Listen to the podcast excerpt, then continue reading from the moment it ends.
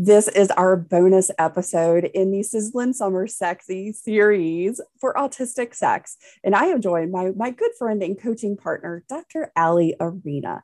And today we're talking all about the ADHD side of our brains as we're approaching sex, especially females, because there's some things that happen as part of our ADHD brain that can be a little challenging sometimes, that can be a little bit confusing.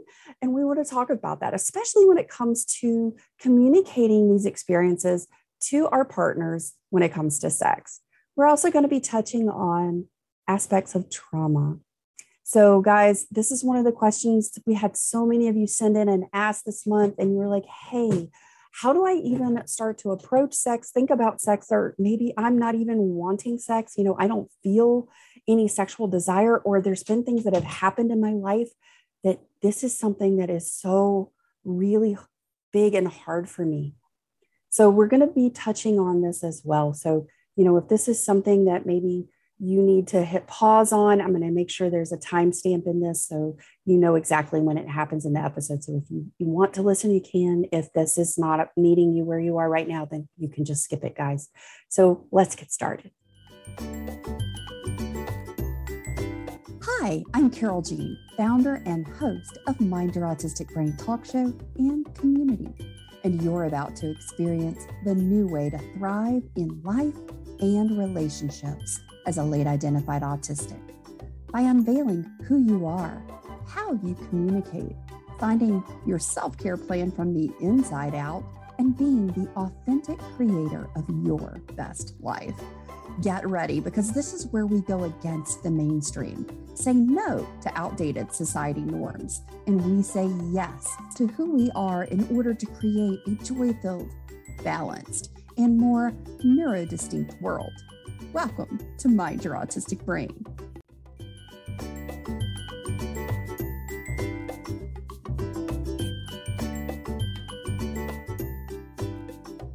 Let's get started.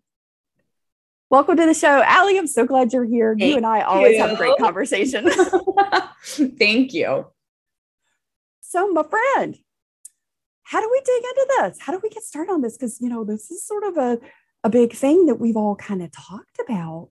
And that is our experience as women who are all, you know, autistic, ADHD, and how that ADHD factors into this component of our experience in our sexual life. Yeah. So, you know, I always think about ADHD in forms of like, you know, my inattention, my communication, my impulsivity. But it's true. I mean, it, it is in sex too. I think it's, I don't think it's talked about. I mean, I just don't think sex is talked about that much at all. But, I, you know, for me, you would ask me, and I was like, yeah, how does this show up? But it totally does. So, like, you know, I feel like an ADHD brain, we're on or off. There's barely any in between. So that's very similar with a sexual drive, right? Like I'm really into it or I'm not. And I've also noticed, um, you know, frequency helps. So if I'm having sex pretty regularly, I'm like, okay, I'm having this is what's happening. When there's a dry spell, I could be totally fine with a dry spell. And then it's hard to start back over. Um, I was joking with you before too, that whole concept of out of sight, out of mind is so real. Like there will be times I'll like catch my husband who I find very attractive and he's changing and I'm like, "Oh yeah, I'm obsessed with this guy."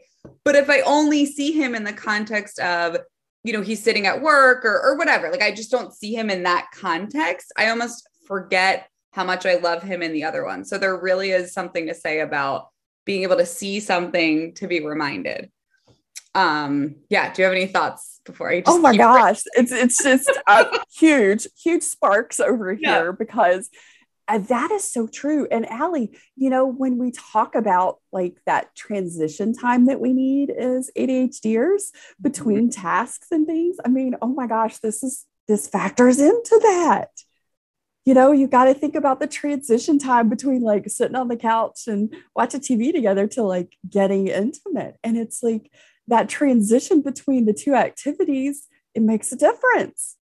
It absolutely does. And so also I've noticed um so some therapists recommend for for all people to like schedule sex because sometimes you genuinely, you know, weeks go by, you have kids.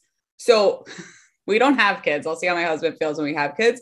But now he finds it like rude to feel scheduled. So he doesn't know this, but I have like a, a Google alert to be like, it literally says sexy time because I'm like, oh yeah, I want that. And then I will go, but I build in my own transition time. Like I'll see that in the morning and I'm like, okay, that's going to happen today, whether he knows it or not. He's, he's normally pretty happy if I'm initiating. So it's not an issue, but it's my own little like reminder because again, if, if I'm just not in that mind space and I'm, you know, working all day on the computer, I tend to hyper focus really hard to switch out of that to your point would be hard. I would need like a large transition. But if I have that in the background all day, like that's part of my day, I don't see it as as big of a transition. Oh my gosh, Ali, that's huge. That's huge. Oh my gosh, guys, are you hearing this? Seriously, think about that for a second. This is massive. Because, you know, I got a few years on you, just a few. and it's really interesting because if I look back over my lifetime of when I started having sex and throughout my relationships and seasons of life, there are times where I just wasn't interested. And I would go for long, like dress spells, even a marriage, even in a marriage, it, dry spells of just, it wasn't on my radar. There were so many other things. And I didn't think to, you know, like schedule it in to remind me. And, you know, that's part of, in a lot of ways, in our relationships, our romantic relationships, that's another language that we communicate in. And in my current, you know, relationship, that is a really big part of how Josh and I communicate. And it's interesting because if we go a few days, we both are like missing that connection, that level of connection and communication. But it's so funny because I look back and I'm like, there were times in my life where I was totally content and did not even think about it. But knowing what I know now and looking back at those times, I also see the disservice I did to myself by not checking in with my own needs because I didn't even consider them in those times it was just like I just took it for what it was and I didn't go, hey, could you use that release maybe? well, and I, you know, we're also kind of going into a larger thing that comes up around sex, but so often as women, if you grow up religious, if you grow up more conservative, there is this uh I guess dynamic kind of of still like sex is for a purpose, right? Of like procreation or whatever. And you're not seeing it as exactly what you're saying. It's a release, it's like a biological thing. It's actually really good for you.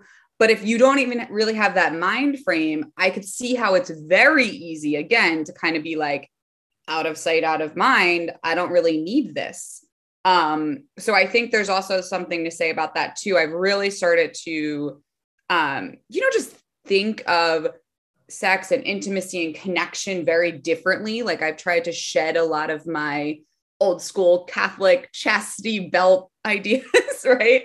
Um, and just sort of see it as this is a time of connection with my husband and I, and also like that, you know, just because I'm a words person, he isn't. So I'm also seeing that too, is like it's a different way of um, being with him. Kind of like you're saying, it's a, it literally is a different form of connection. It's like a different language that if you don't put that frame on it, you might still see it as this like literally physical act that you do sometimes. But when you start to view it as something that's like a, a glue, um, I think it's easier to think about, okay, I don't actually want to go that long because it might uh, negatively affect us long term.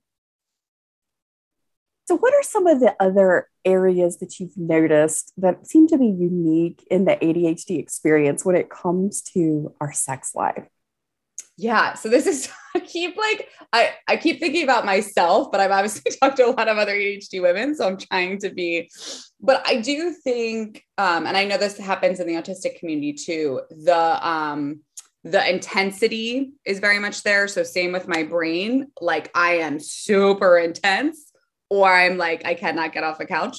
Um, so I think that also plays into sex, right? And and what how you enjoy it. And I won't go into detail, but I think that's something um, that goes into play. And I think um, that can be sometimes interesting to communicate because if you like something possibly more intensely or fastly than a neurotypical person, you actually might have to like coach your partner a little bit to be like, no, this, I swear, like I know I'm, I'm using these words on purpose kind of thing. Like, trust me, because it might just seem different. Um, I'm trying to think what, you know, I saw, I didn't relate to this, but I saw this the other day on Instagram and I sent it to a friend. She was like, oh no, I get this. They called it procrastinating, procrasturbating. So ADHD dopamine seekers, right? So they were saying some ADHD people, which I could totally see, this just isn't me. I think I go for like, I just have eight cups of coffee. That's my procrastination. But they'll masturbate like as a like I need something. I don't necessarily want to do this with another person, but like I just need something quick to like spike dopamine. Um I'm trying to can you think of anything else, Carole Jean, you've ever talked about like with the ADHD brain and sex? Yes. Um, for me, and, and you brought this up in my thinking when you were talking about this just now.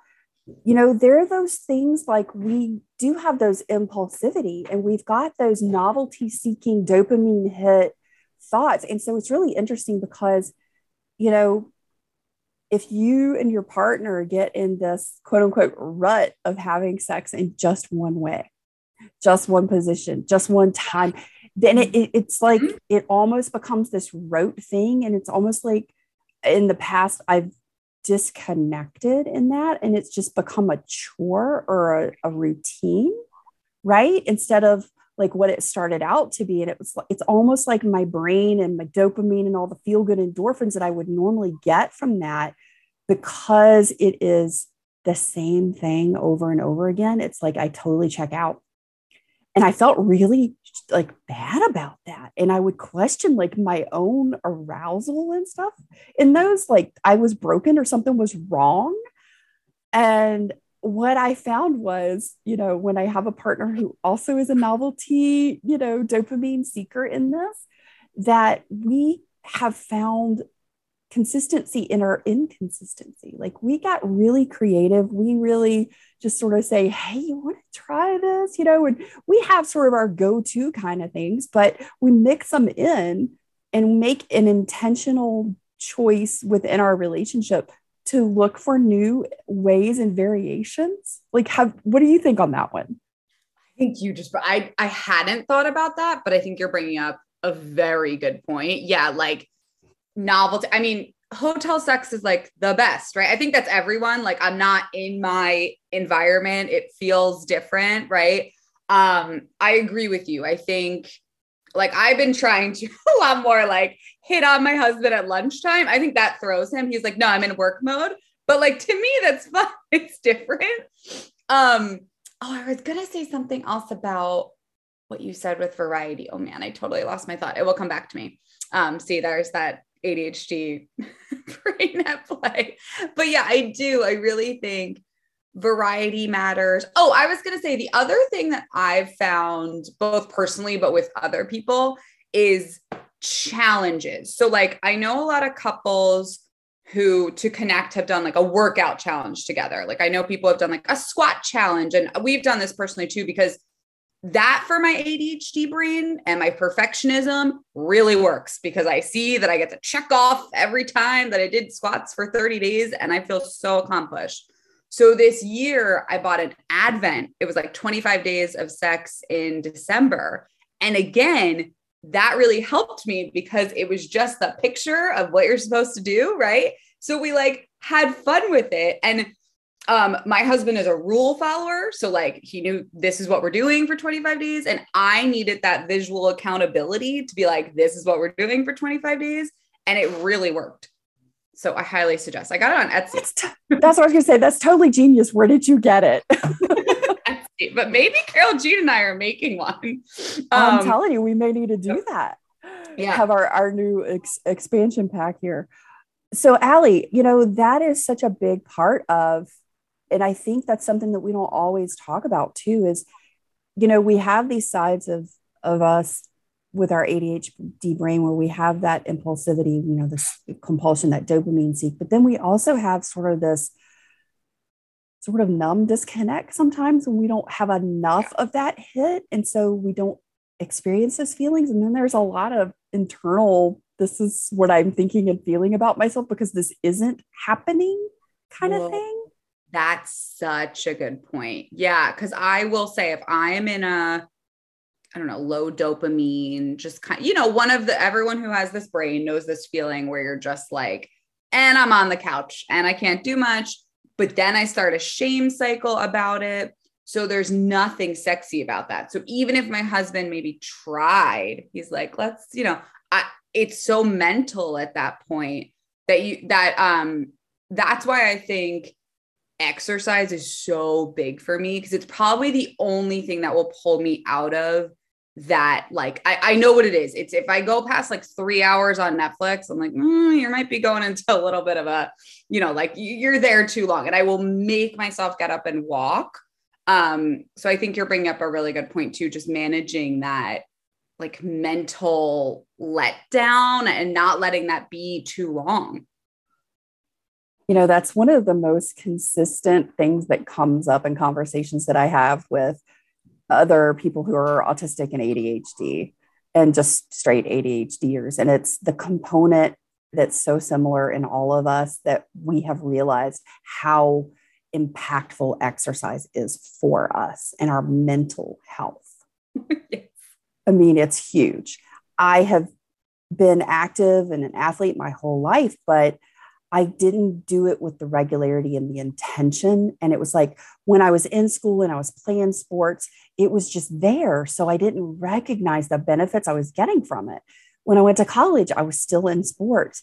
When I got out of college and I was in the work world, there's like this complete 180. It's like you don't have structure, you don't have like sports in the same way.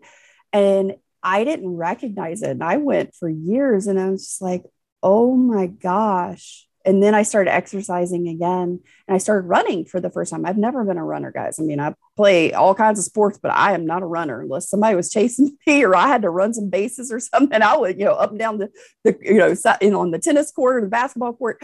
It wasn't happening, folks. I mean, you know, it had, there had to be a real reason for me to do it because it just wasn't comfortable. I don't know. I never found my, my space in it. But at 42, I started running and I never could meditate, sit still, quiet my brain or anything. That's where I found it. Mm-hmm. I call yeah. it active meditation. it, yeah. It's so but it impacts your sex though. It does. It does. It really does. Like the just literally the movement and getting the blood flowing and everything is lighting up and happy. And then also, you know, as women, it, I, no matter how, you know, much we we don't want to feel this. Or the way our bodies feel and look mentally plays so much into feeling sexual. Um it's it's so hard right? Like i could gain weight i could lose weight. My husband's just like you're amazing. I'm like i really wish i could see what you're seeing. But i like but if i am maybe i'm not perfect right? No one's perfect. But if i'm at least consistently i call it just being nice to my body. Like moving, eating vegetables, just kind of like not not weight, but just being nice to my body, there's a way higher chance that I want to have sex. Yeah. Oh, that's a big one. That's a really yeah. big one. So I want to circle back as we're sort of wrapping up to talk about the the harder side of this. Mm-hmm. And that is the experience that so many of us in late identified life have experienced. And and that's just the trauma. And you know that's it's not isolated to just the events that are non-sexual. There's also sexual trauma. And we had a lot of people write in and ask hey i have experienced a lot of trauma and sexual trauma in my life. And i am wondering how do i move forward in this? What do i do? How do i create a safe space for myself because, you know, I don't know how to navigate this. That's been basically the overarching question. How do I navigate this? Because I, I want, I kind of think about it, but it's been so tainted in my life that I don't even want to even think about it, but there's a part of me that still does. How, what, what are your thoughts on this, Ali? Yeah. First of all, like I so hear all these people, you know, a lot of the women I work with, uh, I'm going to say 100% of the women I work with have had either sexual assaults or or something in this area and it's so hard as a late identified person because you start to to overanalyze the situations and like did i miss a cue? Am i in some way responsible? Which by the way you are not at all. You're not. When you're analyzing do not do that to yourself. But you know you you do and you, you start to look back and just sort of see like how many little precarious situations there were. And so i i'm a believer that trauma does sit in your body. It hangs out. It's in your cells. And if it was sexual it's hanging out down there in your cells. So you might get tighter, right? You might literally feel in your body like, uh, so there's a few things. I think one, if you if you can, like if you're having flashbacks of stuff, journaling that out and like trying really getting to a place where you can forgive yourself and not put blame because that's so part of it too. There's such high shame and, and you're working through all of that. I mean, sexual trauma i would definitely say is something you want to be talking about with a therapist like you need another person to really talk through this and have someone saying exactly what i'm saying to you like you're not responsible you don't need to keep that responsibility um, if you want to work on things moving forward like these are obvious signs someone may want to be with you that's great but never to feel shame about the past um, I'm a big, big fan of EMDR, which is, um, oh my gosh, I always get this wrong. Like eye movement rapid desensitization, I think. Yeah. Um, and then brain spotting. So these are true two trauma modalities. And I was saying to Carole Jean, I like these because they're not the typical like telling me what happened to you. It's like you get in a state and whatever memory comes up, you can talk about it, but you could also not. It's just getting that memory and trying to disrupt it for you, like to to get you to a place where you feel okay with the memory or neutral, not even okay, like you just see it neutrally and you're able to move past it. Um, the other thing I would really suggest too is you brought it up, Carole Jean. You know, intimacy really doesn't happen if you don't feel safe. And it's not just safe with your partner. Um, like I I knew very, very early on that my husband was a wonderful man, which even made it more apparent to me that my stuff was my stuff because he was really safe, really sweet, really kind. And I'm still over here like this. So I think, again, speaking with someone, um, I don't know what everyone's journal is on or journey, um, journey is on self exploration, but getting comfortable with like seeing yourself naked, um, touching yourself in any way, just even putting lotion on yourself in a little bit more of a um, like sexy way, just really feeling it. It's all about recalibrating yourself with your own senses. And again, I would highly suggest, if not with a therapist, like a good friend or a coach, just someone to help you through it, just in case you do have a memory that's really hard to work past and you have someone around. Ali, those are such great suggestions. And it's one that, you know, we carry so much shame and guilt and the sense of it's our fault that we should have done something differently if we had done this or that. And it's so true. It's not, it's no. not our fault and we are not responsible. And it was a hard thing for me to be able to step back and go, you know, there isn't anything I could have done differently because I didn't do anything wrong. And to be able to also get to that place of neutrality. That really is because it's such a disempowering feeling. Mm-hmm. And you carry it for so long to be able to reclaim your your authority and your ownership and power within your own life to move forward is just something I didn't know was possible, but it mm-hmm. It has been, and I've seen it happen for so many people. Um, you know, just exploring your own sensory touch is a big one too. That's a really big one because you don't even want to think about that or go there for so long because you feel like there's just so much that goes with it. So I, I love those suggestions and definitely finding someone to help you work through it and having a professional that can help guide you is it cuts that journey time and it actually leads you in the right direction. So I would highly suggest that for anybody that might be experiencing any of these things that we're talking about today. Ali, thank you so much for being here. Thank you for sharing your knowledge, insights, and expertise as always. yes, of course. This is a fun one. It's like seven in the morning for me. And I was like, this is a fun conversation to have. hey, what a great way to start your Tuesday. Let's talk about sex. Guys, thank you so much for being a part of the Sizzle and Sexy Summer series on autistic sex. I hope that this month has given you some insights, some new ways to think about things, maybe some some new experiences within your own self and your own sex, and just to be able to know that it's not shameful, it's not wrong, it's not something you have to hide, it's not a bad thing. It's just another experience that we as humans have, and it's okay to talk about it. and we need to talk about it. So I hope this has kind of helped you guys a little bit this month talking about something that I don't normally see anybody else talking about, especially in our world, because there's so much that can go with it. But I hope that we've talked about enough of the different aspects to sort of start a conversation in your life that's helping you today. Thanks so much for being here, guys. Bye bye. Thank you.